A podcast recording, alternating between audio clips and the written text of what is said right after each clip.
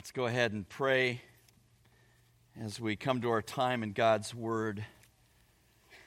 Father in heaven, how gracious you are, how loving you are, how just very kind you are. We thank you, Lord, for who you are. We thank you for your faithfulness. We thank you for giving us a Savior in your Son, the Lord Jesus Christ. We thank you for your word that we now open, that we now want to learn from, that we want to see play out in our lives. We pray that you will help us to do just that by way of your Holy Spirit. And we pray this in your Son Jesus' name. Amen. One of the U.S. Uh, prosecutor's offices in the United States writes this on their website about how to be a good witness. Quote, as a witness, you have an important job to do. For a jury or a judge to make a wise decision, all of the evidence must be presented in a truthful manner. You already know that you take an oath in court to tell nothing but the truth. We want you to tell the truth. That's in all caps. The whole truth and nothing but the truth.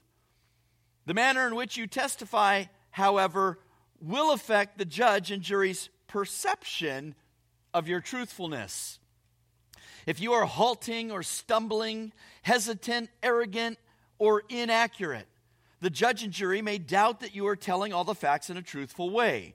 The witness who is confident and straightforward will make the court and the jury have more faith in what he or she is saying. End quote. This is affirmed by an article from Forbes magazine titled How to Be a Perfect Witness in Court. They write, quote, whether you are the witness in your own trial or called to testify on behalf of another, it is vital to the case that your testimony come across as credible. Without credible witnesses, the case just quickly falls apart. So, what makes a credible witness? A credible witness is a witness who comes across as competent and worthy of belief. The witness's testimony is assumed to be more than likely true due to his or her experience, knowledge, training, and sense of honesty. The judge and jurors will use these factors and their own experience to determine whether they believe if the witness is credible. Well, this morning, friends, we will again hear from the defense's star witness, John the Baptist, as he gives some of the Jewish leaders the truth, the whole truth, and nothing but the truth. So help him God. Please turn in your Bibles to John chapter 1, verse 19. Last week um, was that tremendous section, verses 14 to 18 that begins, and the Word became flesh and dwelt among us, referring to the Lord Jesus Christ, where we saw six more characteristics of Jesus as the Word. We saw the humanity of the Word and the glory of the Word, the grace and truth of the Word, the ranking of the Word, the fullness of the Word, and the role of the Word. Now, in our text this morning, John kind of takes a bit of a shift here again, and John the Baptist is again called to the stand, this time to answer the questions of the Jewish priests, Levites, and Pharisees sent from the Sanhedrin in Jerusalem. If you are able, please rise for the reading of God's word. This is from John chapter 1, verses 19 to 28. This is the testimony of John. When the Jews sent to him priests and Levites from Jerusalem to ask him, Who are you? And he confessed and did not deny, but confessed, I am not the Christ. They asked him, What then? Are you Elijah? And he said, I am not. Are you the prophet? And he answered, No. Then they said to him, Who are you, so that we may give an answer to those who sent us? What do you say about yourself? He said, I am a voice of one crying in the wilderness, Make straight the way of the Lord, as Isaiah the prophet said. Now they had been sent from the Pharisees. They asked him and said to him, Why then are you baptizing if you are not the Christ, nor Elijah, nor the prophet? John answered them, saying, I baptize in water, but among you stands one whom you do not know. It is he who comes after me, the thong of whose sandal I am not worthy to untie. These things took place in Bethany, beyond the Jordan, where John was baptizing. This is the word of the Lord. You may be seated. Well, friends, right off the bat, uh, we only have two points in today's sermon. No, that doesn't mean we're going to be done any quicker, but we have two points, and it's two questions that we see asked here in the text. And the first question is this, and it's our first point Who are you? Who are you? And this is from verses 19 to 23. Again, back in verse 19, we read, This is the testimony of John meaning John the Baptist, when the Jews sent to him priests and Levites from Jerusalem to ask him, Who are you?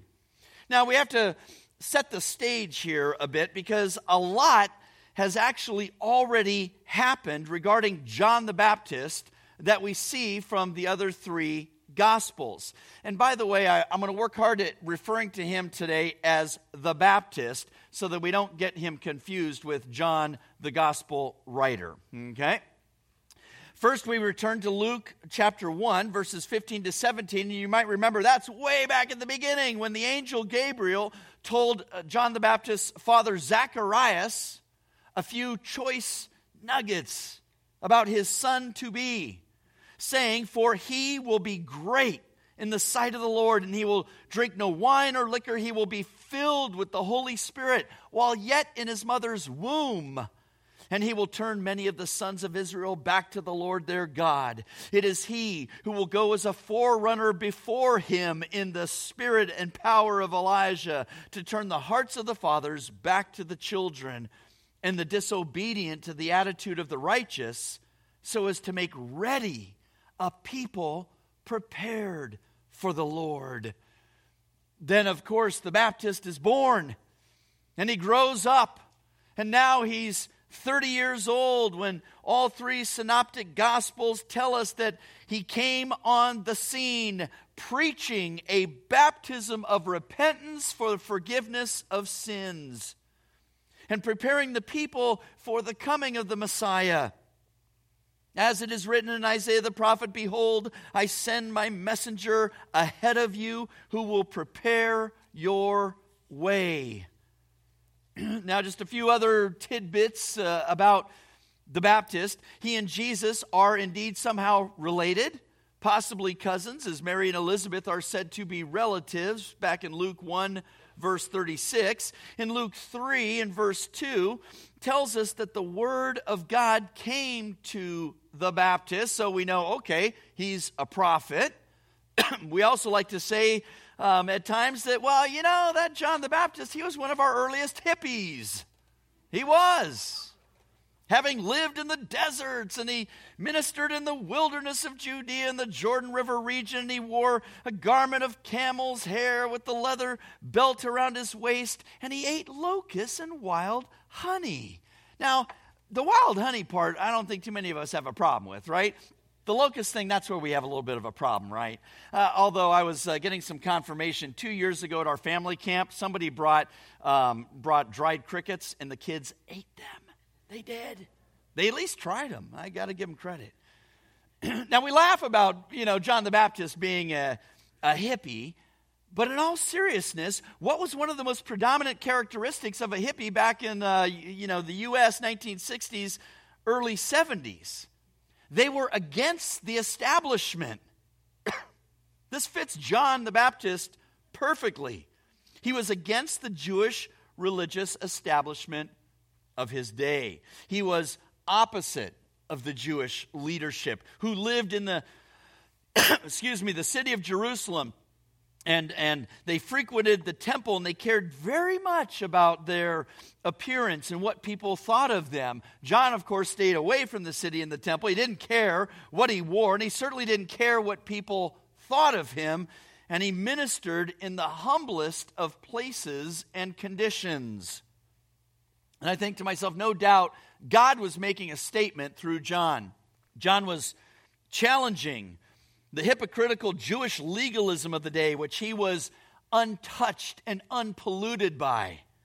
In this sense, John was that, that salmon swimming upstream against the Jews' religious practices of the day, and he would challenge other Jews to remove themselves from the legalistic deadness that their religion had become. It's helpful to know that when this, this delegation shows up in our text, the following things have already happened. All right, and we, we know this because of the other gospels. So at this point in time, all of these things that I'm going to mention to you have already taken place. The Baptist has already been out there calling people to repentance and baptism in preparation for the coming Messiah. And when he did so, many people started showing up. Even the Pharisees and the Sadducees, these two religious groups, showed up, the text tells us, the scriptures tell us, for baptism to be baptized. However, John kind of, the Baptist, you know, kind of uh, uh, halts them, addresses them in no uncertain terms. You remember what he called them? A brood of vipers. A brood of vipers challenging them to bear fruit in keeping with repentance. He knew their wicked hearts, he knew their legalism, he knew their greed, so boom, he just goes after them. Now you can imagine how this just must have endeared the Jewish leaders to John, right? I mean, they just falling all over him. Yeah, right. Not, not even close. So, right off the bat, we see that the Baptist here is not making any friends amongst the Jewish leadership, nor did he mean to. Furthermore, the Baptist has given us more information. He's given the people more information about the Messiah and how he will come after the Baptist, even baptizing with the Holy Spirit and fire. We will talk more about that next week. And then Jesus shows up he's baptized by John, followed by this public proclamation by God the Father. Then, after this, Jesus is led out into the desert by the Holy Spirit to be tempted by the devil. The Baptist has now moved west from the region of the Jordan River to the town of Bethany, just outside of Jerusalem. You might remember that Bethany is, is where Jesus' friends, Mary, Martha, and Lazarus lived. So, all of those things have now already happened, taken place when we get to our text this morning. Uh, let's just talk for a minute about this delegation that shows up. In returning to our text of John 1 and verse 19, we have the Jews who sent to him priests and Levites from Jerusalem to ask him, Who are you? Now, the context indicates that the Jews the Jewish leaders, most likely those of the Sanhedrin, the supreme judicial council, who have then sent priests and Levites from Jerusalem. Now, since the, the leadership was interested in what John was doing regarding these ritualistic washings, uh, aka these baptisms, and since the Sanhedrin was primarily controlled by the high priest and his family, who happened to be Sadducees at the time, it was not unusual that it would be then priests and Levites sent out to investigate the Baptist. Being a priest and Levite was a full time vocational job that fulfilled a variety of essential religious duties and were equivalent approximately to, say, the clergy of our modern times. Levites were, of course, from the tribe of Levi and assisted especially in temple worship and as musicians. As we will see in verse 24, then we also have the introduction of the Pharisees and the fact that they also played a part in this delegation. And again, their question for the Baptist was simple Who are you? Now, what's behind this question, friends, is the fact that here you have this, this, this fella, the strange guy, shows up out of the blue looking very strange, looking very anti establishment, he starts calling the Jews to repent, to have their sins forgiven, to be baptized by him and his disciples. And then he's, he's, he's spouting off this stuff about messianic prophecies and him preparing the way for the Lord. He also calls out the Jewish leadership for their hypocrisy. Jesus, of course, shows up. He gets baptized by John. And, and there are these crazy stories that get back to the home office there in Jerusalem about people seeing heaven open up and, and something like a dove descending upon this man, Jesus, followed by this booming voice out of heaven, presumably God, speaking about the fact that this is his son and how pleased with him he is. The Sanhedrin are like, yeah, we need to dispatch some priests and Levites pronto to find out who this character really is. And especially if he's claiming to be some kind of prophetic leader, like maybe even the Messiah in their minds.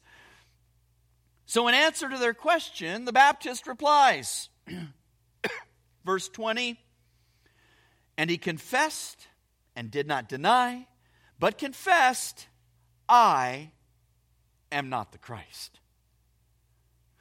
It's kind of interesting how he doesn't start out by really answering their question in saying who he is. Rather, he tells them what or who he is not.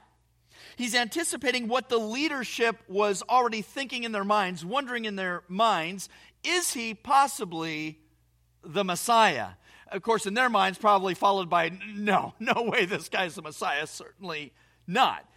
But the Baptist confesses, admits, agrees with them as to who he is not. I am not the Christ, Christos, the anointed in the New Testament, the Messiah of the Old Testament, the one set apart by God who would come to rescue the nation of Israel from all her enemies and reign over her forever. In confessing and not denying, the Baptist is actually making clear his positive witness as to the true Christ. Now, we might imagine at this point the priests and the Levites kind of oh, circling up, having a little confab amongst themselves. Okay, he says he's not the Christ. So who is he? Who is he? Who, what, what are we going to ask him next? What, what are we going to say? What, what? So they ask him, What then? Are you Elijah? You think, well, why would they think he might be Elijah? Now, it's true.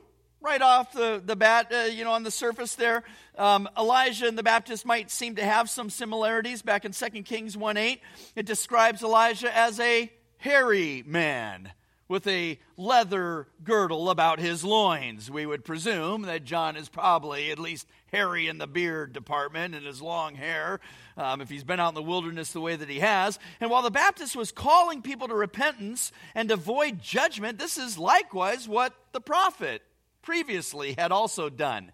Turn in your Bibles to Malachi chapter 3. So just back up to the left there in the last book of the New Testament, Malachi chapter 3. Here, the Lord, through the prophet, is sharing some of the things to come, including the Messiah and even the messenger before him. In chapter 3, verse 1, he says this Behold, I am going to send my messenger, and he will clear the way before me. And the Lord whom you seek will suddenly come to his temple, and the messenger of the covenant in whom you delight, behold, he is coming, said the Lord of hosts. Now, jump over to chapter 4, verse 5. Chapter 4, verse 5, where God says, Behold, I am going to send you Elijah the prophet before the coming of the great and terrible day of the Lord. Now, we think of that in that end times context, right? We learn, though, also from our own missionary to the Jews, Marty Wolf, that even Jews today leave an empty seat at the Passover Seder table, anticipating Elijah's return. You might be pleased to know that we will indeed have another Passover Seder uh, when we get closer to Resurrection Sunday that Marty will lead. Look at verse 6, Malachi 4. And he will restore the hearts of the fathers to their children, and the hearts of the children to their fathers, so that I will not come and smite the land with a curse. Huh. Does that sound familiar? Because it should. You might be reminded earlier what we read earlier, what the angel Gabriel said to Zacharias in Luke chapter 1, verse 17. It is he who will go as a forerunner before him in the spirit and power of Elijah to turn the hearts of the fathers back to the children and the disobedient to the attitude of the righteous, so as to make ready a people prepared for the Lord.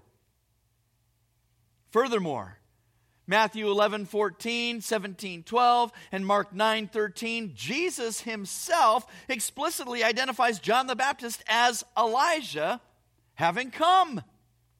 Matthew 11, verse 14, is Jesus speaking to the crowds about the Baptist, saying, And if you are willing to accept it, John himself is Elijah who was to come. And you think, oh, well, okay. Well, there you have it. They, they got it, right? The guy's Elijah. Survey says. And the Baptists answer, and he said, I am not. Okay, so now, now us sitting here today are probably you're probably thinking, uh, time out, time out, time out. What's going on here? Because, yeah, how, how does this work? Jesus says he is, he says he's not, and that's one of the interpretive challenges uh, that we talked about back at the beginning of the book of John. The fact is, the Baptist was responding in the way he knew they meant. This delegation questioning him. He knew exactly who he was, and though he may be like Elijah or identified as Elijah by Jesus on down the line, he didn't necessarily know that that that was going to happen or what Jesus would say about him. He understands that no, I am literally not Elijah, having returned to earth from heaven in the end times. The Baptist here is really what we would call more of a type of Elijah. Or back in Luke 117 says coming in the spirit and power of Elijah. Uh, a type is just someone or something that prefigures or looks ahead, points ahead to someone or something else. And while Jesus acknowledged the Baptist as figuratively being Elijah, again, uh, the Baptist didn't necessarily know that Jesus was going to do that. And of course, Jesus knows things about all of us, and in this case about the Baptist, that the Baptist doesn't know. And so Jesus confers upon him this, this, this title of, of really his true significance. Now we would imagine uh, the confab, I mean, the, uh, the delegation kind of circling up again and having another confab. Okay, so he's not the Christ. Okay, so he says he's not Elijah. Who do we go to next? Who do we think he is? Who's going to ask him the next question? And finally, they say, Are you the prophet? Turn to Deuteronomy 18. Deuteronomy 18, back at the beginning. Fifth book of the Bible, Deuteronomy 18. Of course, this is Moses on the plains of Moab with Israel there in front of him getting ready to go into the promised land. He is going back and he's going over everything they had learned and, and reiterating the law to them, all the things that God had told them, even going back to uh, the mount, uh, mountain and Mount Sinai and, and, and giving it to them in this one big, uh, long preaching session. And in Deuteronomy 18, look at verse 15. It says, The Lord your God will raise up for you a prophet like me from among you. Again, this is Moses talking. From your countrymen you shall listen to him. This is according to all that you asked of the Lord your God in Horeb on the day of the assembly, saying, Let me not hear again the voice of the Lord my God. Let me not see his great fire anymore, or I will die. The Lord said to me, They have spoken well. I will raise up a prophet from among their countrymen like you, and I will put my words in his mouth, and he shall speak to them all that I command him. Now, friends, you have to understand, and I'll show you why the prophet and the Messiah were one and the same. In both John 6:14 and John 7:40, the Jewish people are wondering if Jesus is this prophet. But we have our answer in Acts 3:22 to 23 when Peter explicitly identifies the prophet of Deuteronomy 18 as being quote Jesus the Christ appointed for you end quote. Stephen does the same thing in Acts chapter 7, verse 37, using again Deuteronomy 18 in identifying Jesus as this prophet. Saying, and he, um, uh, as, as the, the prophet, sorry. When the Baptist was asked about being the prophet, and he answered, no. Now, at this point, you can imagine the frustration of this delegation because they know they can't return to the home office without more details than a bunch of denials. They've got to get to the bottom of this. So they, they said to him, Who are you? So that we may give an answer to those who sent us. What do you say about yourself? And he said, and here the Baptist applies Isaiah verse, uh, chapter 40, verse 3, to himself, which the other, other Gospels also do in a number of places. He says, I am a voice of one crying in the wilderness, make straight the way of the Lord, as Isaiah the prophet said. Well, go ahead and turn to Isaiah chapter 40, gang. Isaiah chapter 40, right there in the middle of your Bibles.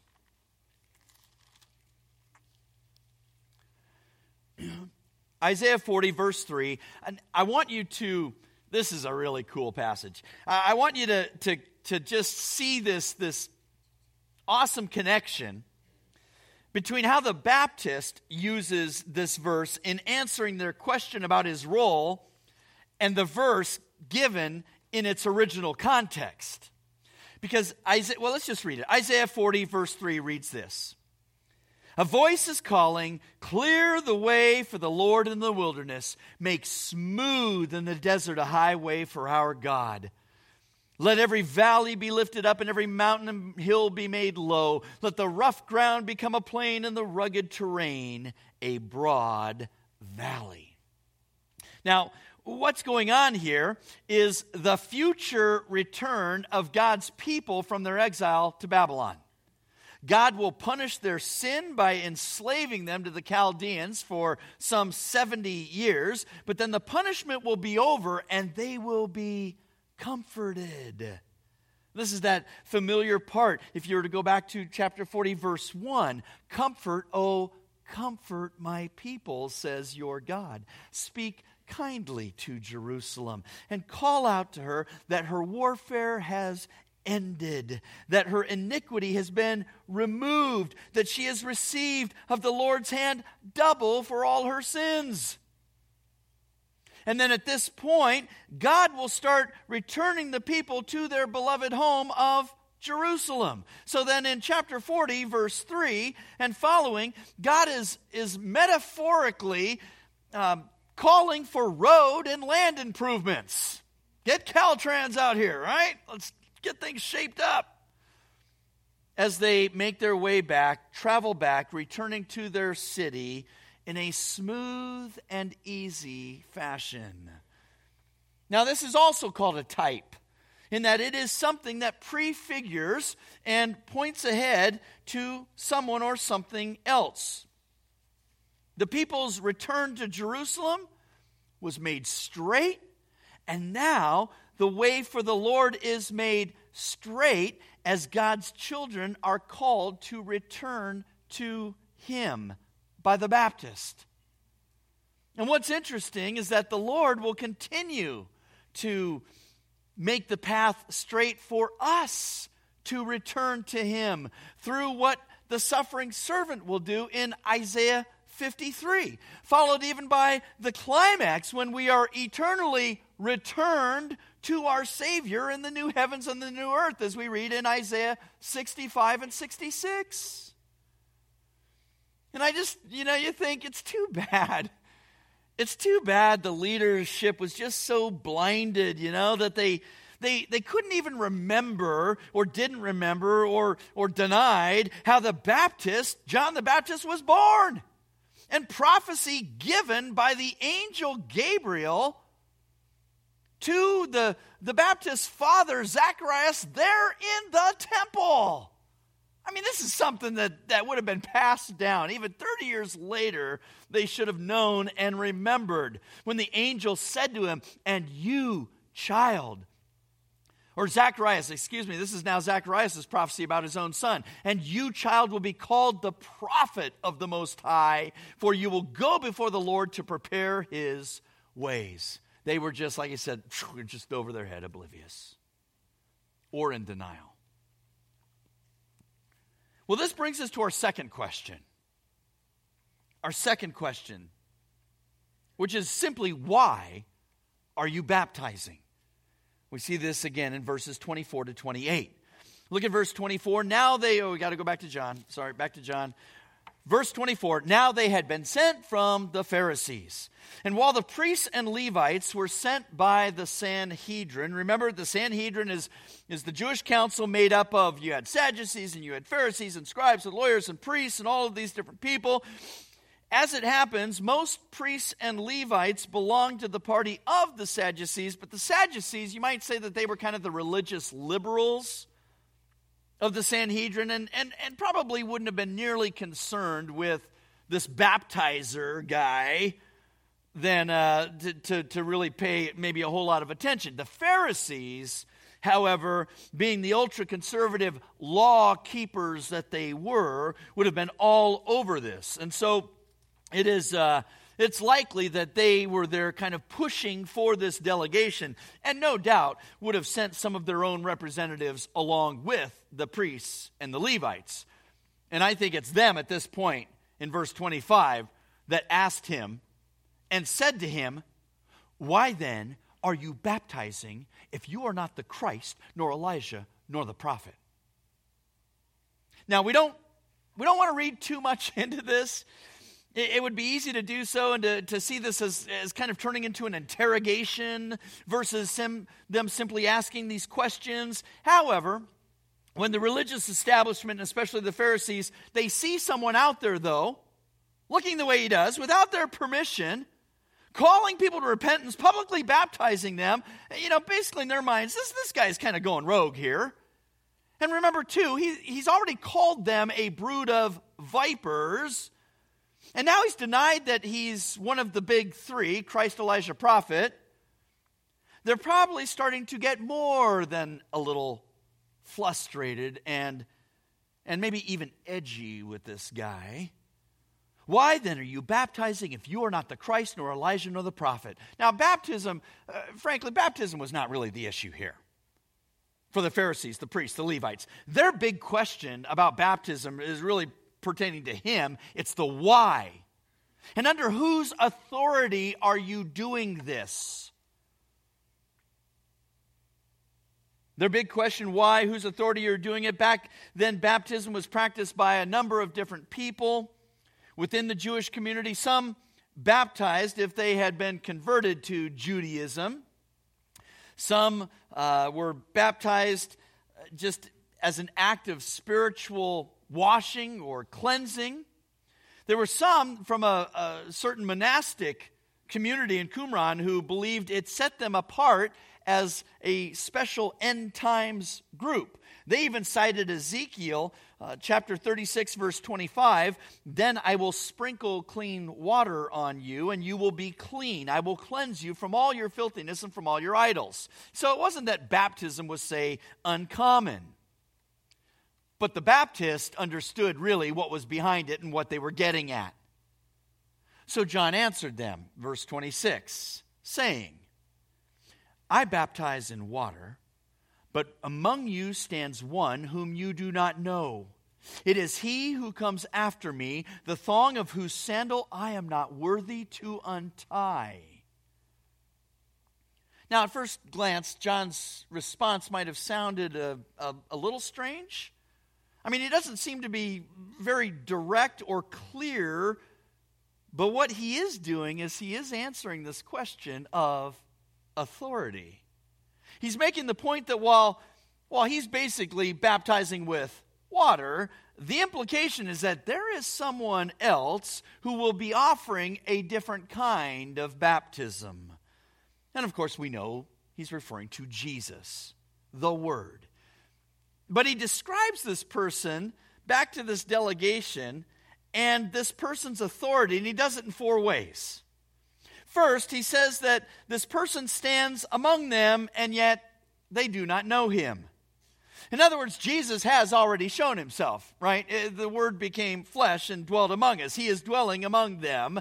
The Baptist has already identified him uh, to the people as the Lamb of God who takes away the sins of the world. God the Father, again, has publicly declared, This is my beloved Son, in whom I am well pleased. And so, even if these leaders have heard of this man, Jesus, they certainly don't know him in any deeper sense. They don't know him as the Son of God. Secondly, the Baptist identifies this person specifically as a he.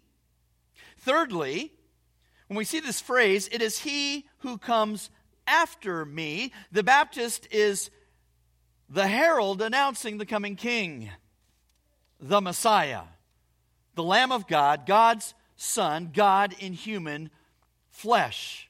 The Baptist comes first, followed by the Messiah, who is the Christ and the prophet. And then, fourth and lastly, this one who comes after the Baptist comes with greater authority than the Baptist, the thong of whose sandal I am not worthy to untie. Now think about it. Who was it that untied people's sandals? If you were a guest and you were showing up to somebody's house, right, it would be your servant.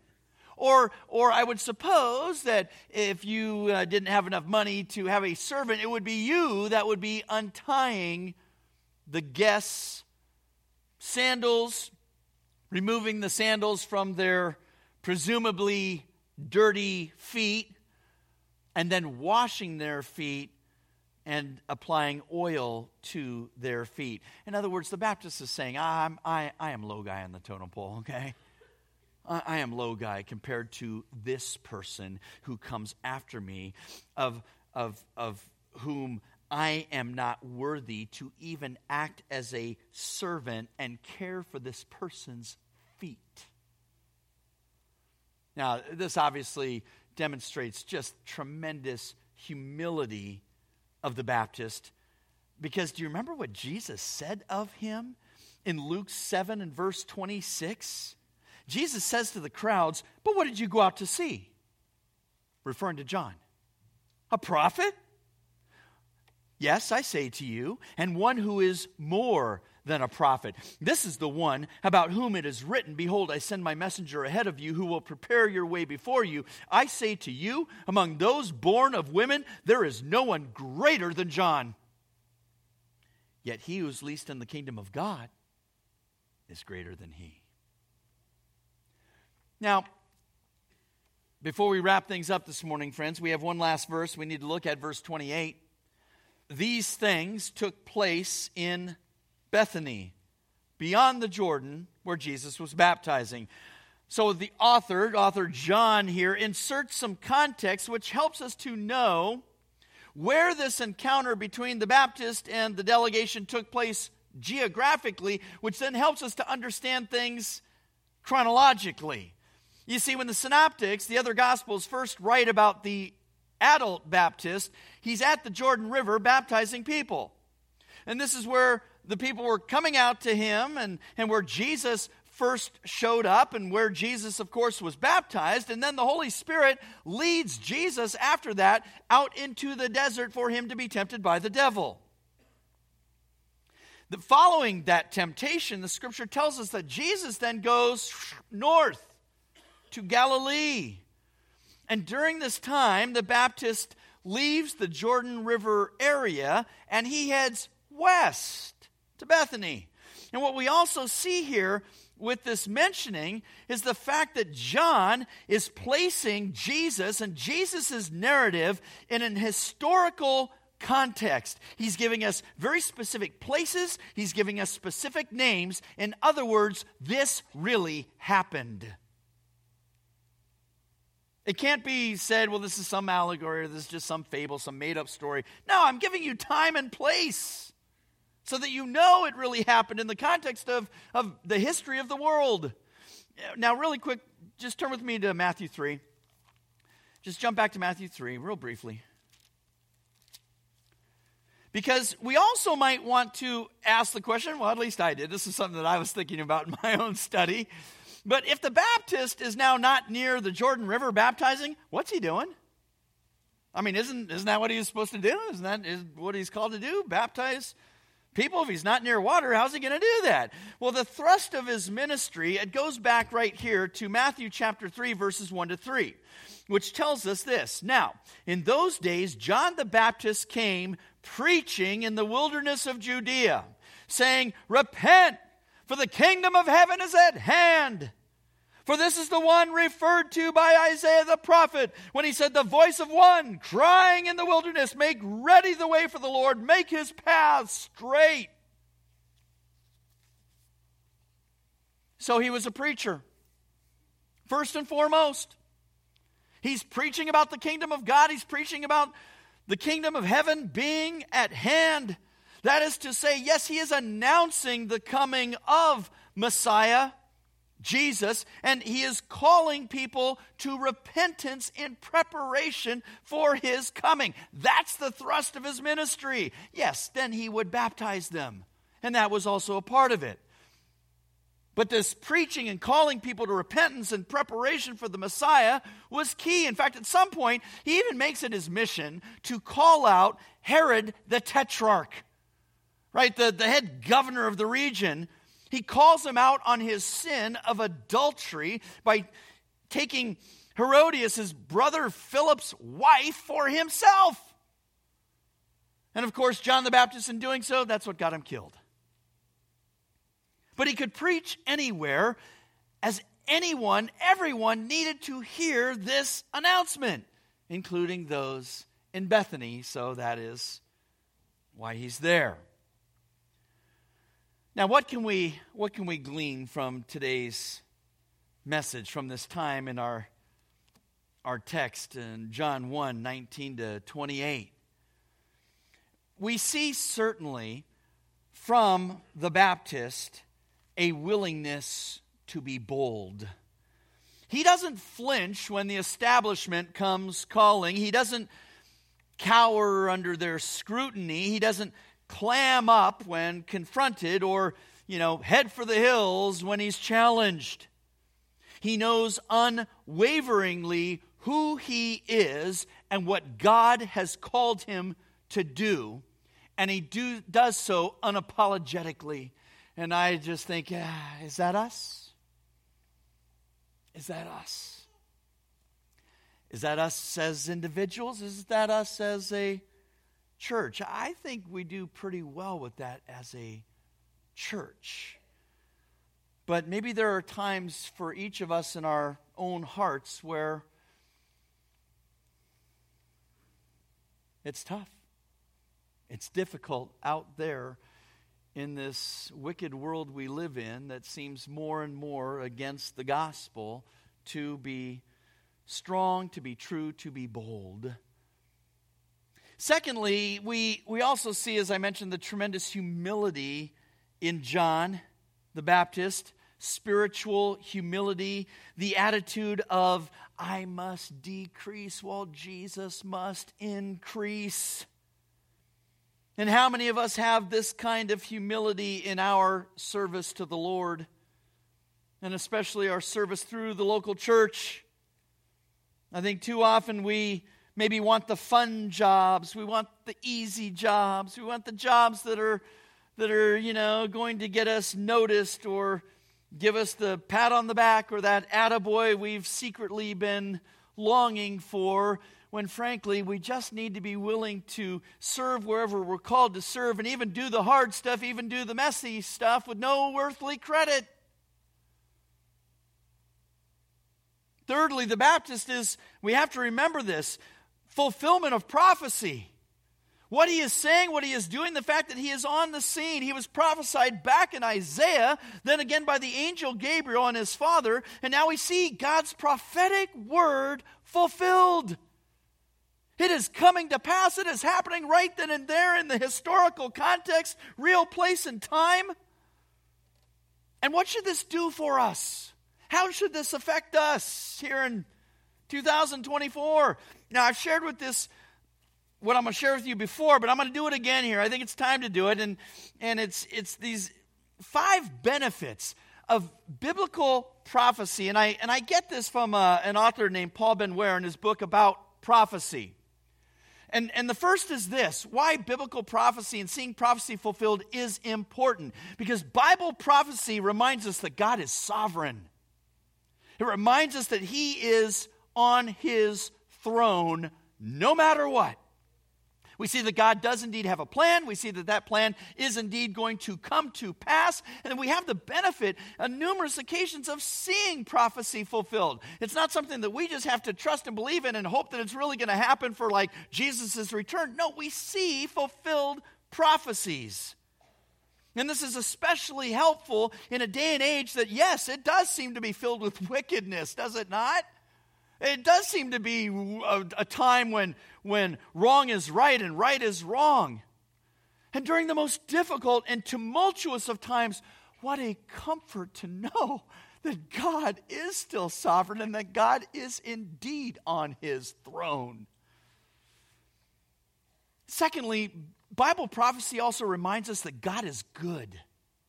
It reminds us that God is good. Everything that God does in his sovereign plan is for his glory, but it's also for the good of God's people. That's you and I.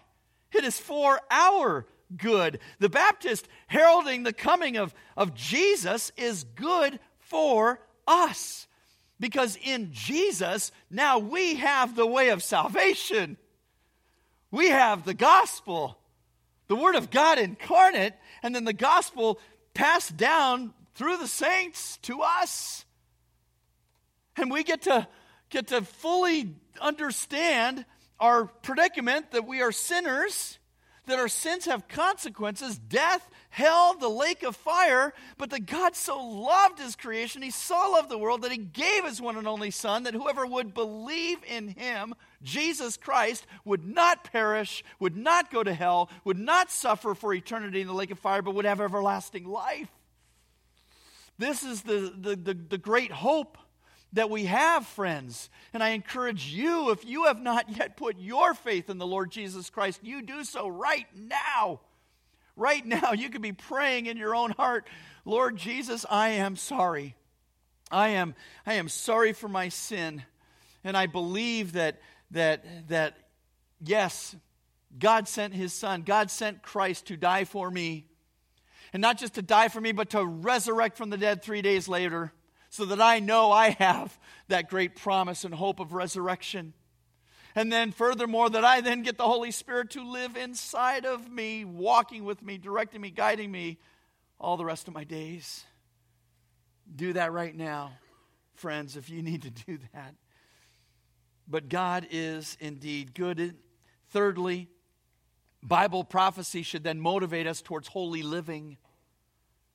If indeed we know that we have a sovereign God whose intentions toward his people are always good, shouldn't this bring about worship from us? Thankfulness, praise, obedience because we see prophecy fulfilled in the Baptist announcing Jesus, our Savior and Lord, who has forgiven our sins and promised us eternal life. Shouldn't, therefore, we have a, a, a, new desire to live according to His ways, to live according to the law of Christ, obedience towards Him? Shouldn't that be our heart, our desire, our mantra? Fourth, Bible prophecy helps us to establish proper priorities. That being said, how do I actually do this? You think back to the Baptist, the man had his priorities straight. If living out his God ordained role meant that he would have camel skins for clothes and eat bugs and put his neck on the line for the Lord, literally, what should that say about our priorities? I mean, if God is doing all he is to bring about what he has ordained, and told us these things, shouldn't we, through our obedience, establish proper priorities? And I say this to myself as much as I'm preaching it to you. We need to stop living for this world and we need to be more focused on the next. And lastly, Bible prophecy, friends, it gives us hope. It gives us hope. Just think of how many people live in the world without hope. True hope, eternal hope. Oh, they live there with a kind of a worldly kind of hope, as in, I, I hope this happens. I, I hope I get this, or I get that, or I, I hope, hope, hope, as in maybe, Possibly.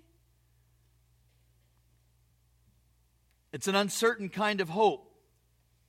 It's not hope based on promises from our eternal Creator. While the unbeliever is only wishful thinking about the future, the Christian has a confident expectation built on rock solid. Hang your hat on, take to the bank promises.